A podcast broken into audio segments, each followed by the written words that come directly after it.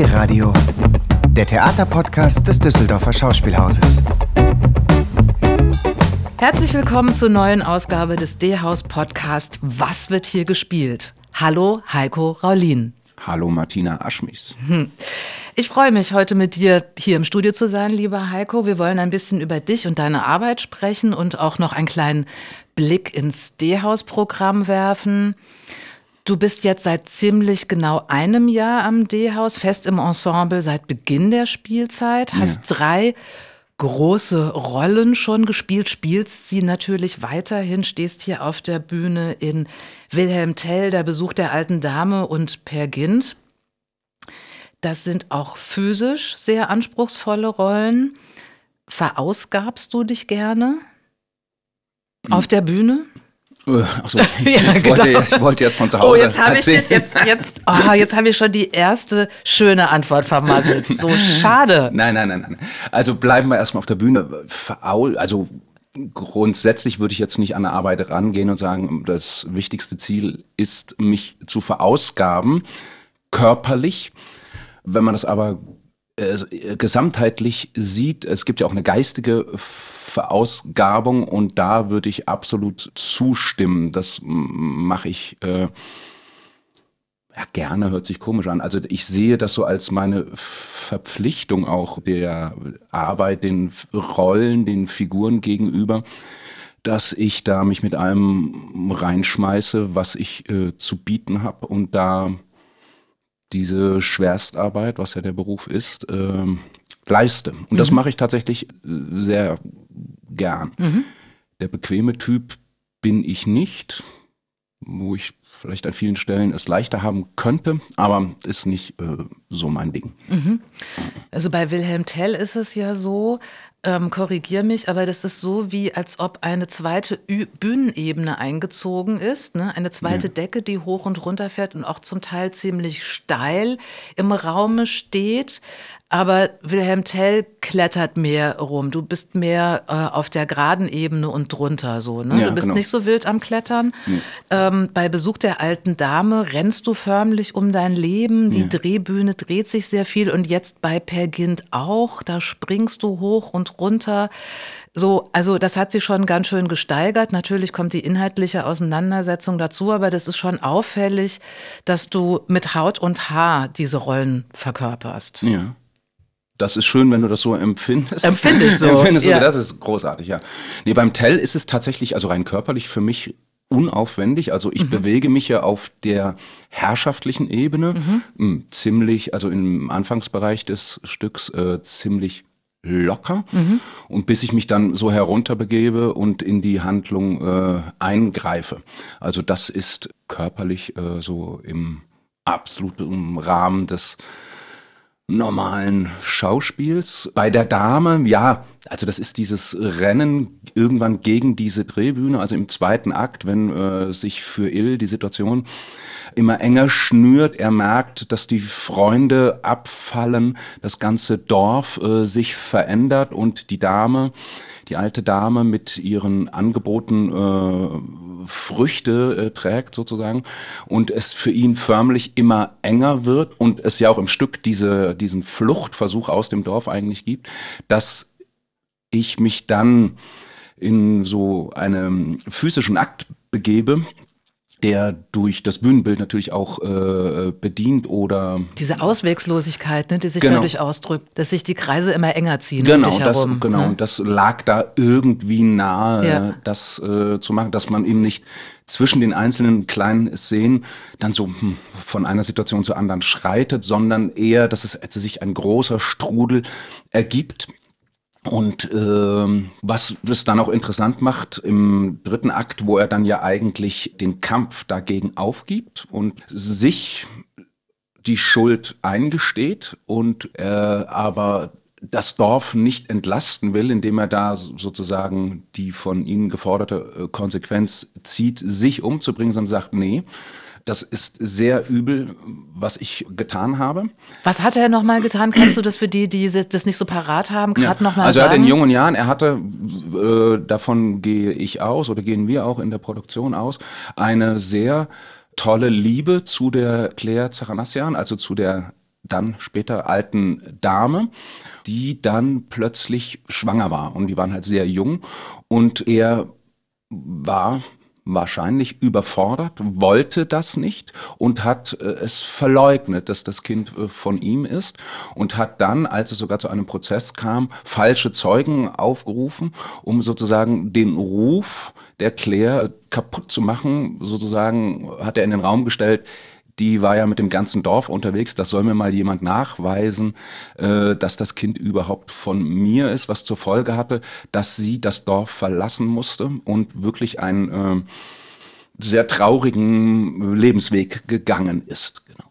Er tut das ja in der ersten Begegnung dann wieder im Stück als Jugendsünde und er war unbesonnen und so ab aber wird sich dann natürlich im Laufe der Zeit über die Konsequenzen seines Handelns bewusst und ähm, ja, hört ihm auf, es zu verleugnen und stellt sich äh, seiner Schuld, sagt aber auch, es ist ein klitzekleines Dorf, Leute, ihr habt das aber alle gewusst, ihr habt es alle mitgetragen und deswegen sollt ihr euch jetzt auch mit verantworten und nicht so tun, wir wälzen das nur alles auf einen ab, einer trägt das, den opfern wir halt und dann geht's uns gut. Genau, mhm, ja. genau.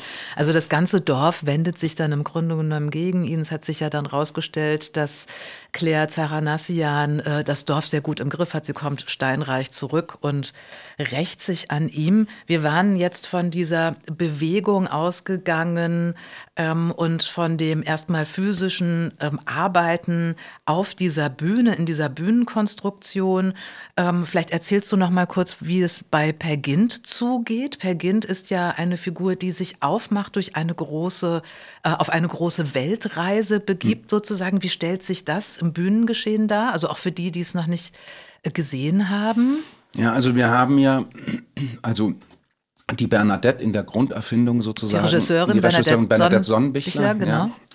Ja. Äh, die hat ja eine Grundsetzung für das Stück gemacht. Also äh, diese einfache, in Anführungszeichen, äh, Weltreise, wie du sie gerade angesprochen hast, wie das so im Pergünd scheinbar so drinnen steht, also im Originalstück, hat sie gerahmt mit einer Krankheitsgeschichte des Pergünd, sozusagen, wir sehen als Ausgangspunkt einen Mann, passenderweise in meinem Alter, der eine äh, tödliche Diagnose bekommen hat und der dann die verschiedenen Phasen des äh, Auseinandersetzens mit dieser Diagnose durchmacht. Ne? Also der erstmal sich dagegen sträubt, dann wahnsinnig dagegen kämpft, dann kommt langsam die Phase der Akzeptanz und dann kommt die Phase der Erleichterung bis hin dann zum Tod, der ihn erlöst. Und wir haben sozusagen in diese Phasen, äh, die ich beschrieben habe, die einzelnen Geschichten, äh, die Per Günd in seiner Reise, ich würde gar nicht Weltreise, sondern auch in seiner Reise durch den Kopf mhm. ähm, macht, haben wir diesen Phasen zugeordnet. Dadurch ist die Ordnung, wie sie bei Ibsen aufgeschrieben steht, äh, ein bisschen durcheinander gekommen oder in, in eine andere Ordnung äh, gefallen, die sozusagen den Krankheitsentwicklungen der Figur, die ich jetzt spiele, äh, angepasst wurde. So. Und dann, um das schlicht zu beschreiben, kommen halt, muss man sich vorstellen, ein Mann im Krankenbett setzt sich mit seiner Krankheit auseinander und äh, über diese Auseinandersetzung gibt es zum Beispiel die Phasen der Panik, Attacken. Also kann man sich vorstellen, man liegt im Krankenbett, Panikattacke und dann probiert man mit Techniken, die man irgendwoher kann oder Situationen, die im Leben einen beruhigt haben, sich wieder runterzubringen, sich also an etwas Schönes zu erinnern, an Personen, die einem geholfen haben, um aus dieser äh, großen Panik, aus dieser großen Erregung wieder herauszukommen.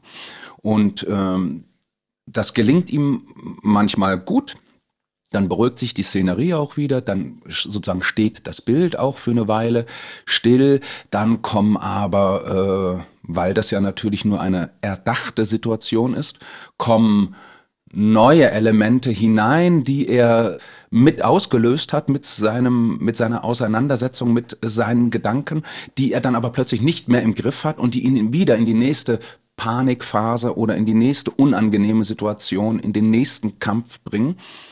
Und dann gibt's dann wieder den Kampf damit, also der große Kampf damit. Dann gibt es wieder kurz die Erleichterung, die Erlösung, wo er wieder in der Real, kurz in der Realität ist, liegt wieder fertig in seinem ähm, Krankenzimmer, bis äh, halt die nächste Situation auf ihn zukommt, bis ganz zum Schluss er erlöst wird und äh, sich dem Tod ergibt, sozusagen. Und da, also verlaufen oder alle großen Ibsen-Kenner, so viele gibt es davon, glaube ich, gar nicht, aber äh, äh, es tun ja viele so, alle großen Ibsen-Kenner werden alle Stationen des Per Günd wiederfinden in unserer Reise, streckenweise in anderer mhm. Reihenfolge.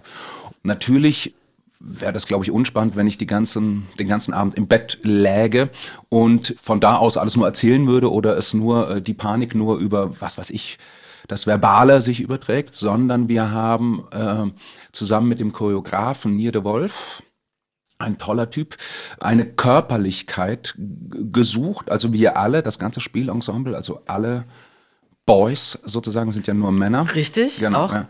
Genau, also Gut nur Männer, wissen, das liegt ja. relativ, also das muss man nicht so verbissen interpretieren, aber es liegt relativ nah, dass sozusagen der im Krankenbett liegt, also ja extrem sich mit sich selbst auseinandersetzt und sozusagen alle Figuren, die in seiner Fantasiewelt vorkommen, sind natürlich Erfindungen von ihm, Abspaltungen von ihm. Und da er in unserem Fall durch mich äh, eine männliche Person ist, macht das halt Sinn, dass auch die ganzen Abspaltungen männlich sind und Teile von ihm sind. Und auch die weiblichen Figuren sind genau, seine genau, ja. Da, Männerfantasie ja, sozusagen. Genau, was ja, äh, wo man eigentlich sehr nah an den Autor auch rankommt. Also oder an jeglichen Autor auf diese äh, Art und Weise rankäme. Weil was Ibsen sich da ausgedacht hat, auch mit der Figur der Solveig, das ist natürlich seine Fantasie. Und da sitzt man natürlich so ein bisschen davor, hm, die Frau, die dem einmal begegnet ist und dann das ganze Leben ausharrt und wartet auf ihn, der führt das wilde, ausschweifende Leben. Und zum Schluss bietet sie ihm den Schoß, in den er sozusagen äh, zurückkehren kann, einkehren kann. Das ist ja so ein Bild, was sehr finde ich heute äh, sehr schwer darstellbar und vermittelbar ist, als Fantasie von einem Typen, der, dann ist das auch gar nicht mehr so negativ, der sagt, sowas hätte mich gerettet aus meinem Leben, aus meinem Sog, in den ich geraten bin. Aber dann von der Bernadette konsequenterweise das eben auch als Abspaltung von dem äh, Per spielen zu lassen, von auch einem Mann, das finde ich ganz äh, toll, was auch uns die Möglichkeit gibt, tatsächlich das Eins, nur durch die Besetzung ist es ja gebrochen, ansonsten spielen wir das Eins zu Eins und sehr emotional und das macht äh, großen Spaß. Auch sehr choreografisch, Genau, auch ja. durchgehend Genau. mit Live-Musik auf Genau, der Bühne ja, ja. ne? und Ja, einem sehr beeindruckenden Bühnenbild aus Ja. recycelten Materialien von Wolfgang Menardi. Zu den Rollen oder zu diesen drei Rollen, die du hier bei uns derzeit spielst. Gessler ist ein Tyrann, der Tell zwingt, einen Apfel vom Kopf seines Kindes zu schießen. Mhm. Alfred Ill, hast du schon gesagt, schwängert seine Jugendliebe und lässt sie dann im Stich. Per Gint wird auch wenn er die Reise im Kopf nachvollzieht, doch zum üblen Ausbeuter. Wie erschließt du dir diese Charaktere? Und ist es dir lieber, dass sie viel oder wenig mit dir zu tun haben? Ich gehe jetzt mal davon aus, dass du all diese Dinge niemals tun würdest, die diese Charaktere äh, verbrochen haben, oder? nee, weiß es nicht. Äh. Nein, Quatsch, nein. Ich würde mal behaupten, natürlich nicht, aber ähm, grundsätzlich muss ich sagen, äh, mich interessiert am Schauspiel auch eben, also eben der spielerische Gedanke, möglichst Sachen, die weit von mir entfernt sind, äh, mir zu erspielen, mich in Rollen ähm, zu testen, die ich äh, im Alltag natürlich nicht ausreizen würde oder kann. So. Und auch so dieses, gibt es ja so ein bisschen eine Tendenz, gerade so im Theater, dass so Spezialisten des Alltags, äh, Experten des, äh, oder Experten, ExpertInnen des genau, Alltags. Genau, Ja. da äh, so auf der Bühne gerade äh, ähm, so erscheinen. Und so, das interessiert mich als professioneller Schauspieler nicht, also nicht zum Angucken, sondern zum Machen nicht, weil ich denke, wenn ich dann einmal in meinem privaten Urschleim so rumgesucht habe und das auf die Bühne gebracht habe in einer hohen Qualität, dann ist es aber auch erschöpft. Da ich den Beruf schon ein paar Jahre mache und auch noch ein paar Jahre machen möchte, bin ich immer an Figuren interessiert. Natürlich in jeder Figur äh, schwingt immer irgendwas Biografisches auch mit, weil ich das ja nur mit dem füttern kann, was ich denke und was ich erlebt habe und wozu mir irgendwas einfällt. Ist ja klar. Äh, und deswegen habe ich auch überhaupt keine Scheu, das werde ich auch manchmal so gefragt, äh, äh, habe ich auch keine Scheu, so böse Figuren zu spielen. Ich sage, ist doch toll, das äh, abzuschmecken, äh, zu untersuchen und machen wir uns nichts vor. Auf der Welt sieht es ja so aus, wie es gerade aussieht, weil es genau solche Typen gibt. Und die Auseinandersetzung damit finde ich sehr wichtig und auch, dass man zeigt, wie bestimmte Charaktere funktionieren, wie auch die Umwelt drauf reagiert. Und das finde ich eine Aufgabe vom Theater, so solche Leute auch zu analysieren, zu sezieren und ja, vielleicht auch äh, den einen oder Gedanken im Publikum auszulösen, wie man dagegen handeln kann. Meine Erfahrung ist allerdings, dass ich mit den schlimmsten Figuren den größten Erfolg hatte. Also die Leute lieben die. Das finde ich äh, auch immer äh, witzig. Es ist wahrscheinlich im Menschen auch irgendwo drin schlummert das, das Böse. Und ja, vielleicht ist es auch ein, so ein Katalysator, dass wir uns auf der Bühne damit auseinandersetzen und dass es nicht aus den Leuten komplett rausbricht. Ja, das, ähm, das sollte es besser nicht. Hm. Bevor du tollerweise zu uns ans Düsseldorfer Schauspielhaus gekommen bist, ähm, warst du auch eine längere Zeit freischaffend unterwegs? Ja, ne? das ist meine Hauptzeit eigentlich. Deine Hauptzeit? Ja. Das können sich, glaube ich, die wenigsten gar nicht vorstellen, wie das ist, irgendwie mal hier zu arbeiten, mal dort.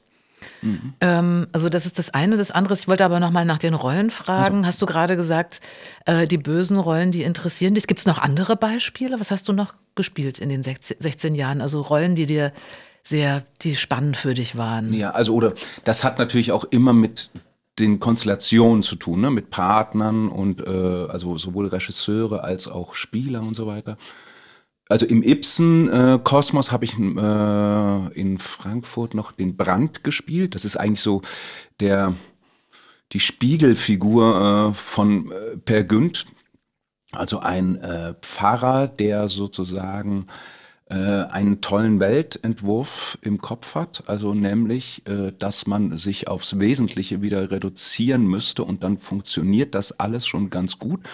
Und man muss eben Verzicht leisten. Also er appelliert dann auch in seinem Heimatdorf an die Leute, man muss Verzicht leisten und dann kommen wir alle ziemlich gut miteinander klar was ja auch der Appell, also egal jetzt mit CO2-Bilanz und so weiter und so fort, eigentlich der Appell an die Welt auch ist. Ne? Man müsste auf ein paar Sachen verzichten, damit man bestimmte Negativwellen auffällt.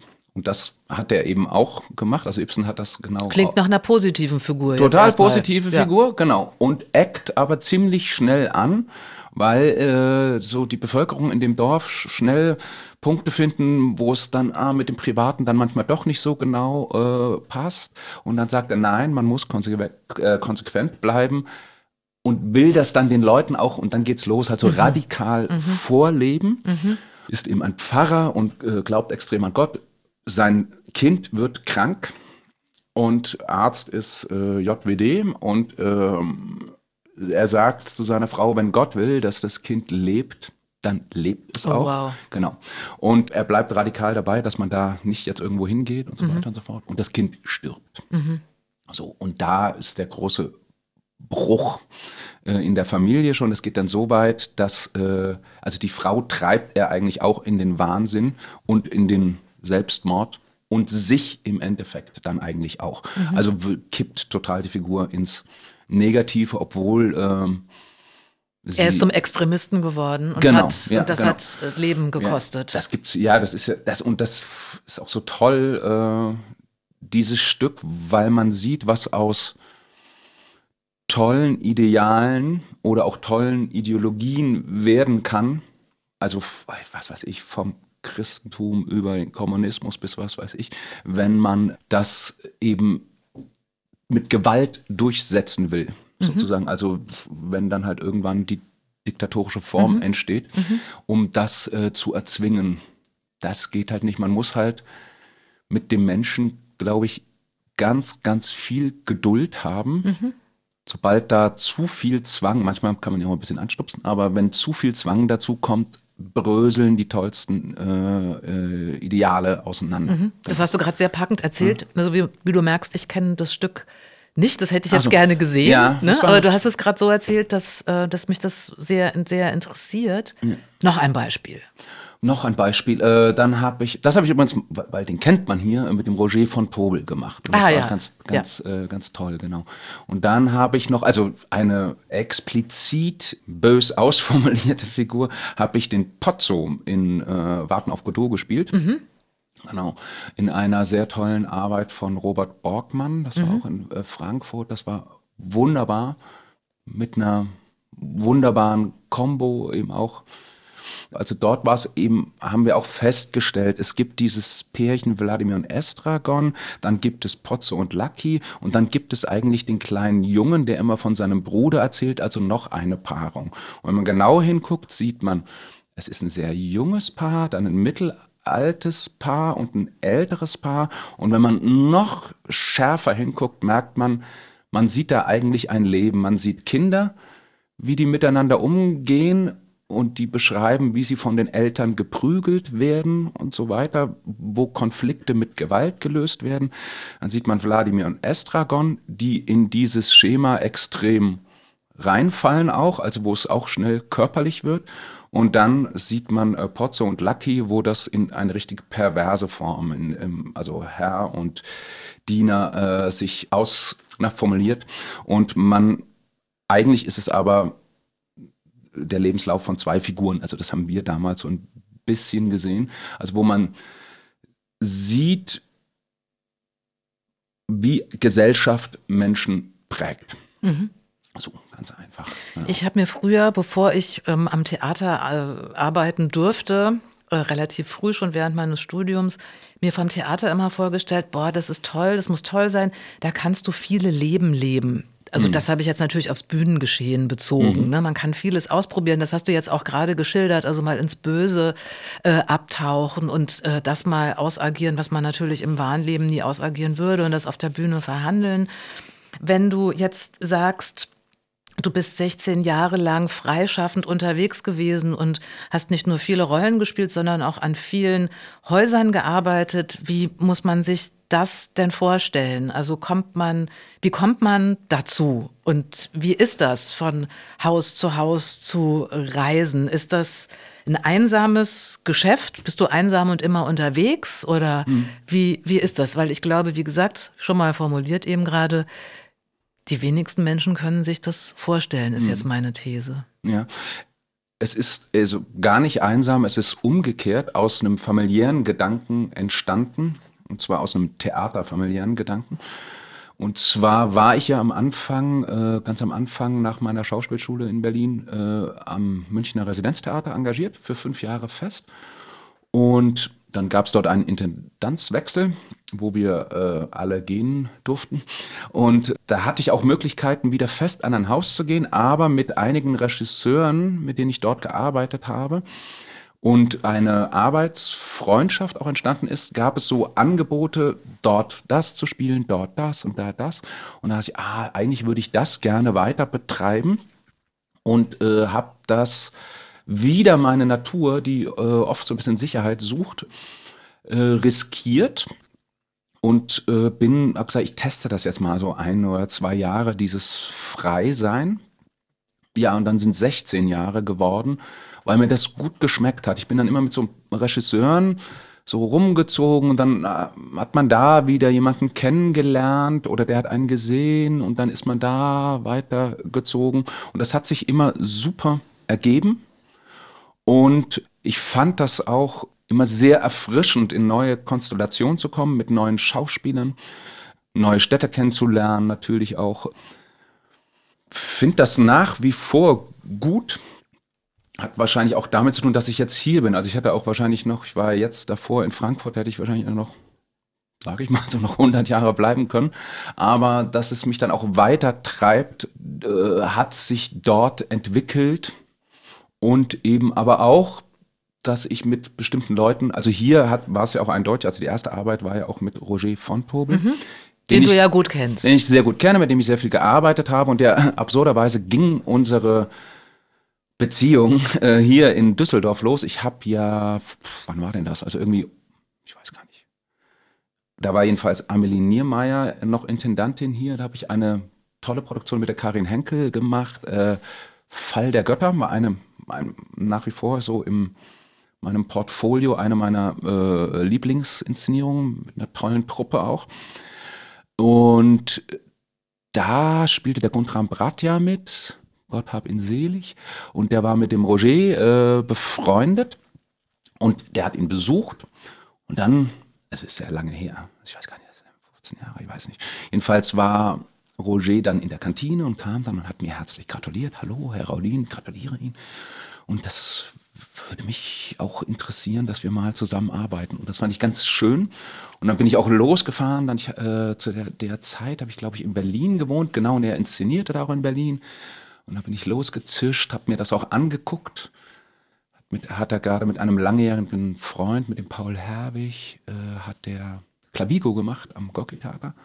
Da war ich dort, habe mir das angesehen und dann kam er nochmal ins Gespräch und zapp, zapp, haben wir ähm, dann am Hamburger Schauspielhaus unsere erste Arbeit Penthesilea mit der Jana Schulz, die ja hier in Düsseldorf auch nicht so ganz unbekannt ist, gemacht, genau.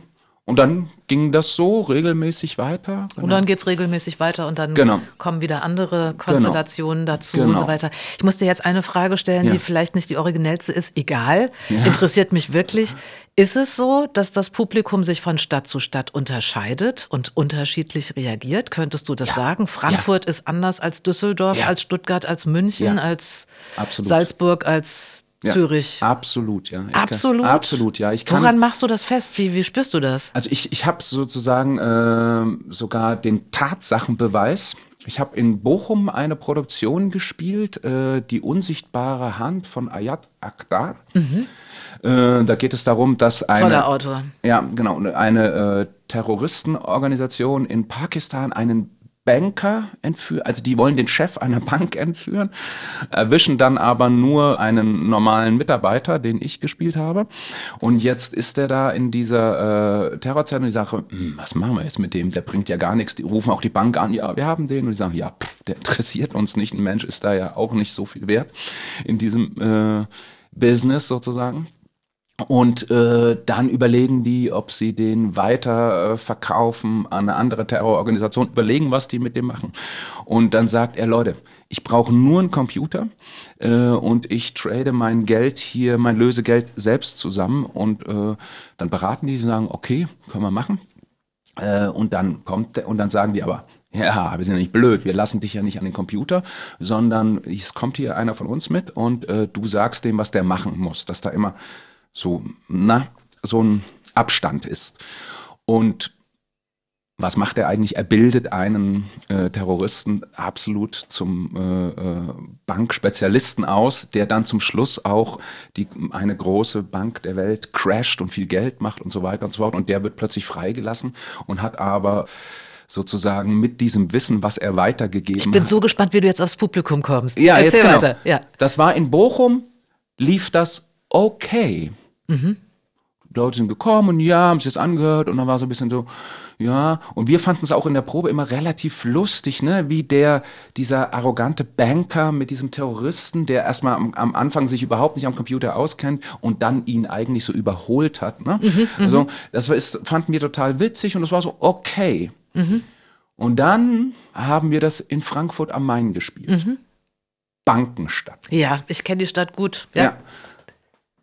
Das war, als ob wir eine Clip-Clap-Komödie äh, vom von der ersten Sekunde an die Leute sich schlapp gelacht, Ach, weil sie genau wussten, Ja. wovon Shorten und bla, wovon Ah, ja, wir ja. reden. Das war deren äh, Vokabular. Ne? Das äh, haben die Leute alles im im Ohr und das Theater steht ja da auch in dem Viertel. Ja. Das sind auch Steht auch- mitten in der Stadt, mitten, mitten, im, genau. Da ist halt neben viel- der Ehe, also ehemals Ja. EZB, die ist Ja. jetzt äh, weitergezogen, aber wirklich mitten, mitten im Bankenviertel. Ja. Und das ist, war ein so gewaltiger Unterschied. Also selbe Schauspieler, selbe Stück. Ja, Und toll, sehr ist eindrücklich. Genau. Ja. Und dann habe ich es nochmal, da habe ich im, ähm, Arbeit von Roger haben wir Rose Berndt, auch mit der Jana Schulz. Das lief sogar ursprünglich auch in Bochum, das haben wir dann in Frankfurt gespielt. Und dann hat's Roger noch mitgenommen in seiner Eröffnungsrunde in Bern. Und jeweils lief das total unterschiedlich äh, und es extrem unterschiedlich reagiert. Okay. Die Leute. Also das kann ich bestätigen, dass das sehr unterschiedlich ist. Damit ja. ist die Frage beantwortet. ja, okay. Wir kooperieren mit der Hochschule für Musik und Theater Felix Mendelssohn Bertoldi in Leipzig. Das heißt, alle zwei Jahre kommen Studierende, im Moment sind es acht, zu uns ans D-Haus und absolvieren hier ihre letzten beiden Ausbildungsjahre am Theater. Und derzeit proben die Studierenden mit der Studioleitung, also André Kaczmarczyk, Schauspieler, Regisseur, leitet das Studio, führt Regie und Janine Ortiz, Dramaturgin, ähm, arbeitet mit in der Produktion.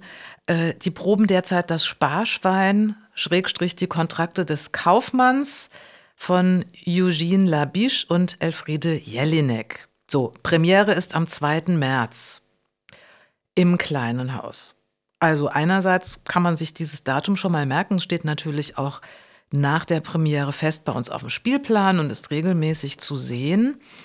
Mm, Wo und wie hast du deine äh, Ausbildung abgeschlossen? Und hattest du auch die Möglichkeit, so Praxiserfahrung direkt am Theater zu sammeln? Gab es an deiner Hochschule auch sowas wie ein Studio? Wie war das? Ja, also ein Studio in dem Sinne gab es nicht. Ich war an der Hochschule für Schauspielkunst Ernst Busch in Berlin, aber wir haben im dritten Studienjahr fast alle, glaube ja, fast alle immer mit Theatern in Berlin äh, co-produziert. Und ich habe damals Wo warst du? Hast du die Hochschule gerade gesagt? Ja, Ich- Hochschule für Schauspielkunst Ja. Ernst Busch Ja, Berlin. super. Also, ich sage das immer so fast als ein Wort. Deswegen rutscht das so durch. Fast, Ja, genau.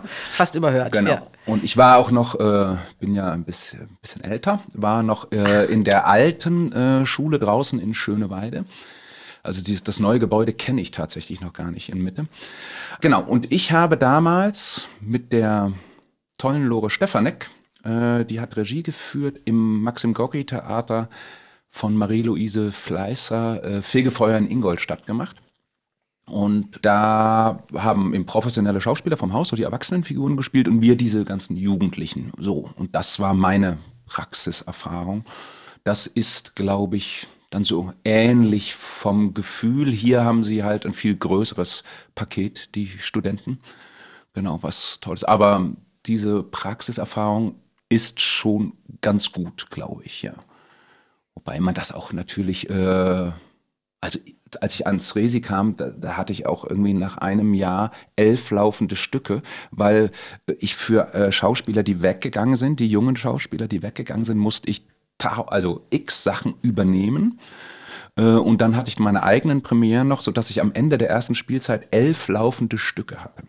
Also ich war quasi fast jeden Tag auf der Bühne, was aber was sehr erschöpfend war, aber auch toll war, weil ich alle, es war ein Riesenensemble damals, noch irgendwie 60 Leute oder sowas, alle kennengelernt habe, die Bühnen, alle Spielstätten kennengelernt habe und mich sozusagen dieses Freispielen äh, in äh, vollem Umfang da äh, erleben und ausführen konnte. Genau. Aber das äh, ist natürlich bei denen im Studio hier vorgezogen ein bisschen. Dann haben die noch den, so den Schutz im Klassenverband, sage ich mal. Das ist ganz gut, wenn die da zusammen sind und können dann hier reinschnuppern und ähm, halt die ganzen Vorzüge eines Theaters auch für sich nutzen. Das finde ich gut. Und kommst du mit denen auch in, in Kontakt? Ja, Also ja. seht ihr euch, Ja, tauscht ja. ihr euch aus Ja, ja. oder Total. gibst du Also- Erfahrungen weiter? Ich gebe oder? meine Erfahrung weiter, Oh, natürlich. ja. Mit tiefer Stimme reden. Nein, äh, also es ist so, dass die ja äh, streck, also im Tell spielen ja welche mit. Da kenne ich noch vom, äh, vom letzten Jahrgang äh, waren da welche, jetzt ist es ein bisschen gewechselt. Dann äh, in der Dame spielen ja auch äh, einer, eigentlich nur nicht welche, sondern einer mit. Und ich hatte auch das große Vergnügen, mit einem Studenten äh, schon einen Monolog zu arbeiten. Also die äh, Janine Ortiz und der André Kaczmarczyk, die haben mich angesprochen, ob ich da arbeiten möchte. Und äh, ich habe das schon immer mal wieder gemacht und äh, empfinde das als eine große Bereicherung immer wieder. Professor Rodler von meiner Schule, der leider auch nicht mehr lebt, hat immer gesagt, das Tolle an diesem Dozentenberuf ist, dass man lehrend lernt. Ach, wie schön. Ne? Und das ist dann natürlich auch so, so die absoluten Basics macht man sich überhaupt ja erst wieder mal bewusst, wenn man äh, sie vermittelt an jemanden. Ne? Ja, ja. Und wenn ich auch parallel dazu arbeite, denke ich, ja, heute Morgen oder heute Mittag habe ich da noch das und das erzählt, da musst du drauf achten und sowas. Da kann ich selber auch mal wieder ein bisschen genauer und schärfer werden und so. Das ist sehr gut. Dann macht das halt Spaß, diese Energie von, äh, ich habe mit dem Michael Fünfschilling gearbeitet, hat diese Energie da äh, zu erleben, dieses wollen, dann natürlich auch dieses Denken, was sich verändert. Ne? Da merke ich dann schon, dass das eine andere Generation ist. Da schnappe ich viel auf. Und ähm, also ich profitiere viel davon. Ich hoffe, er hat auch profitiert, aber ich glaube, er hatte Vergnügen. Ich werde ihn fragen. Frag ihn Frag mal, ihn ja, und dann genau. im nächsten Podcast Ja. die Antwort veröffentlichen. Ja, genau. Nein, und ich freue mich eben auf diese Produktion, freue ich mich sehr, weil da kann ich äh, zu unserem Anfang zurückkommen. Du sag, hast ja gefragt, ob ich gerne verausgabe und so. Und verausgabe, überfordere. Und ich finde das ja auch, wenn man diesen Labiche nimmt und dazu die Jelinek. Also diese Komödie Clippy Clappy, das ist ja Champions League. Ne? Das ist ja sau, sau schwer. Auch für äh, Schauspieler mit äh, langjähriger Erfahrung. Dazu diese äh, Wortkaskaden von der Jelinek, äh, wo du dir selbst erstmal einen Pfad irgendwie bauen musst, auch sauschwer.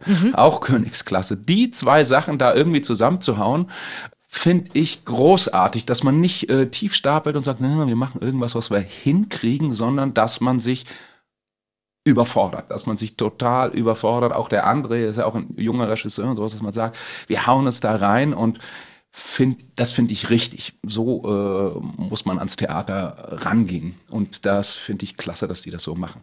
Deswegen ist das in meinem Terminkalender rot eingekreist. Sehr natürlich. schön. Die ersten Vorstellungen sind schon ausverkauft, aber es steht auf dem Spielplan und kontinuierlich veröffentlichen wir neue Termine. Wir proben ganz, ganz viel. Wir haben noch viele Highlights vor dem Sommer geplant. Und eine Premiere, die sicherlich sehr, sehr spannend wird, ist die Orestie nach dem Krieg. Eine Bearbeitung nach Aeschylos, eine Bearbeitung von Tamara Trunova und Stas Zirkov. Stas Zirkov ist ein ukrainischer Regisseur und Theaterleiter, der bei uns auch schon ähm, inszeniert hat. Die Odyssee steht auf dem Spielplan. Und ähm, Premiere ist am 23. März. Und jetzt jährt sich ja ähm, im Februar der Beginn des Angriffskrieges Russlands auf die Ukraine. Leider, leider. Wir werden im April ein großes Theaterfestival hier ähm, vor Ort haben und im ganzen Haus Produktionen. Wir sagen, es ist ein europäisches Theaterfestival. Fokus Ukraine. Vom 11. bis 17. April werden auf allen Bühnen, in allen Räumen ukrainische Produktionen, die im europäischen Ausland im Exil entstanden sind, zu sehen sein. Ähm, auch die Orestie. Das sind sicherlich zwei Highlights, die uns noch bevorstehen. Hm, Hast du die Odyssee schon sehen können? Du hast wahrscheinlich wenig Zeit, selber ins Theater Ja, zu gehen, ne? wenn du habe ich probst. nicht gesehen, ja. ja, kann ich dir nur ans Herz legen, Ja, das, weiß, das auch zu tun. Ähm, und ich glaube, das ist so ein umfangreiches Thema, dass ich fast sagen würde, wir machen da einen eigenen Podcast draus und ich lade es das Zirkhoff ein. Und Birgit mhm. Längers, die Festivalleiterin, die ähm, dieses Programm zusammengestellt hat. Also das ist sicherlich spannend. Da ist am 23. Februar Vorverkaufsstart, steht quasi vor der Tür. Und jetzt nochmal komplett Themenwechsel. Wir haben, wie wir alle wissen, die Euro 24 vor der Nase zeitlich und ähm, auch wieder ein, eine Open-Air-Produktion vor dem Düsseldorfer Schauspielhaus. Ab dem 24. Mai spielen wir ein Stück, das heißt Glaube, Liebe, Fußball. Ähm, man sitzt draußen auf einer Tribüne und schaut auf eine Tribüne und verfolgt, du hast es vorhin genannt, ExpertInnen des Alltags, sprich echte Fußballfans plus Ensembledarstellerinnen, also insgesamt eine Mannschaft gewissermaßen von 50 Spielerinnen, wie sie ein Fußballspiel verfolgen und Höhen und Tiefen dieses Spiels erleben und Fangesänge anstimmen und, und, und. Ähm, da bin ich auch total gespannt drauf. Bist hm. du Fußballfan? Äh, ja. Von? Ja. Davon, das sind ich, also das ich weiß bin, ich nicht. Ich bin äh, seit, das muss ich äh, sagen, ich bin ja aus Meiningen und das liegt an der, also ist in der ehemaligen DDR an der Grenze zu Bayern und ich bin mit. Ah, das jetzt kommt jetzt die Ausrede. Das ist keine Ausrede. Nein, nein, überhaupt nicht. Ich stehe absolut dazu und äh, jedenfalls. Äh, bin ich äh, seit Kindesbein an äh, Bayern-Fan und dann hatte ich ja noch mein Erstengagement in München. Okay, gut. Äh, und das ist, äh, es ist so und so wird es auch immer sein. genau. Okay, entschuldigt. Ja. Ähm, ja, wie geht's für dich weiter? Worauf freust du dich? Äh, jetzt freue ich mich gerade ein bisschen frei zu haben, Zeit äh, mit meiner äh, Family zu verbringen und meine Tochter so im Endsport in der Grundschule zu begleiten. Verbringe viele Abende jetzt in Gymnasien bei so Tagen der offenen Tür, mhm. weil es ja dann äh, weitergehen soll. Und dann muss man das auswählen und sowas. Damit beschäftige ich mich ein bisschen und äh, so meine zweite Leidenschaft, so das Funken sozusagen, also nicht jetzt äh, nicht die Funken äh, Mariechen, nicht sondern Funken Mariechen sind auch herrlich. äh, äh, nein, äh, sind ja irgendwie hier im Karneval. Ne? Genau, ja, stimmt. Hier ist Karneval Hochburg. Ja, genau. äh, nee, ich meine. Du bist Funker. Nee, ich Funker, nein, jetzt nicht hier. Wie heißt das? Nein, äh, äh nein, nein. Äh, für den Funk arbeite ich sehr Ach gerne. So. Genau. Das ist vollkommen das, falsch gewickelt. Genau, das ist jetzt so ein bisschen, musste ich ein bisschen ruhen lassen, ah, weil ja. ich natürlich viel gearbeitet habe und gerade per Günd hatte ich ja jeden Tag Probe. Gibt Klar. ja wenig oder ja. gar nichts ohne den. Und jetzt kann ich dem wieder ein bisschen nachkommen und dann äh, äh, habe ich so interessante Skripte auf dem Tisch und kann mich damit auseinandersetzen und mich vorbereiten. Sowas mache ich. Ähm, Super, Kurt, kann man dich in irgendeiner Mediathek gerade hören, wenn jetzt jemand sagt, ich höre jetzt äh, gerade Podcast und will weiterhören. Wo hört man dich gerade? Äh, kann, also ich hab, spreche sehr, sehr viel für den SWR. Da kann man, glaube ich, wenn man da meinen Namen eingibt, dann spuckt mit Sicherheit was aus beim WDR auch so ein bisschen und Hessischer Rundfunk natürlich, mhm. äh, genau. Also mal gucken, ja. also einfache Hörspiele, Hörspiele, also Feature. Heiko Raulin Heiko eingeben. Raulin Hörspiele und dann findet man Mal googeln, genau. dann findet man, genau, findet man genau, dich. Genau. Ja, super. Ich freue mich auf deine nächsten Rollen. Ich bin ja. gespannt, was es werden wird. Ich Oh. Äh. Darfst du ja noch nicht verraten, ne? Nein, ja, wir dürfen genau. es nicht nein, verraten. Nein. Ich weiß auch noch gar nicht so. Du weißt noch gar nicht. Nein. Gut, okay. okay, ich sag mal vielen, vielen Dank. Ja, ich danke dir. D-Radio, der Theaterpodcast des Düsseldorfer Schauspielhauses.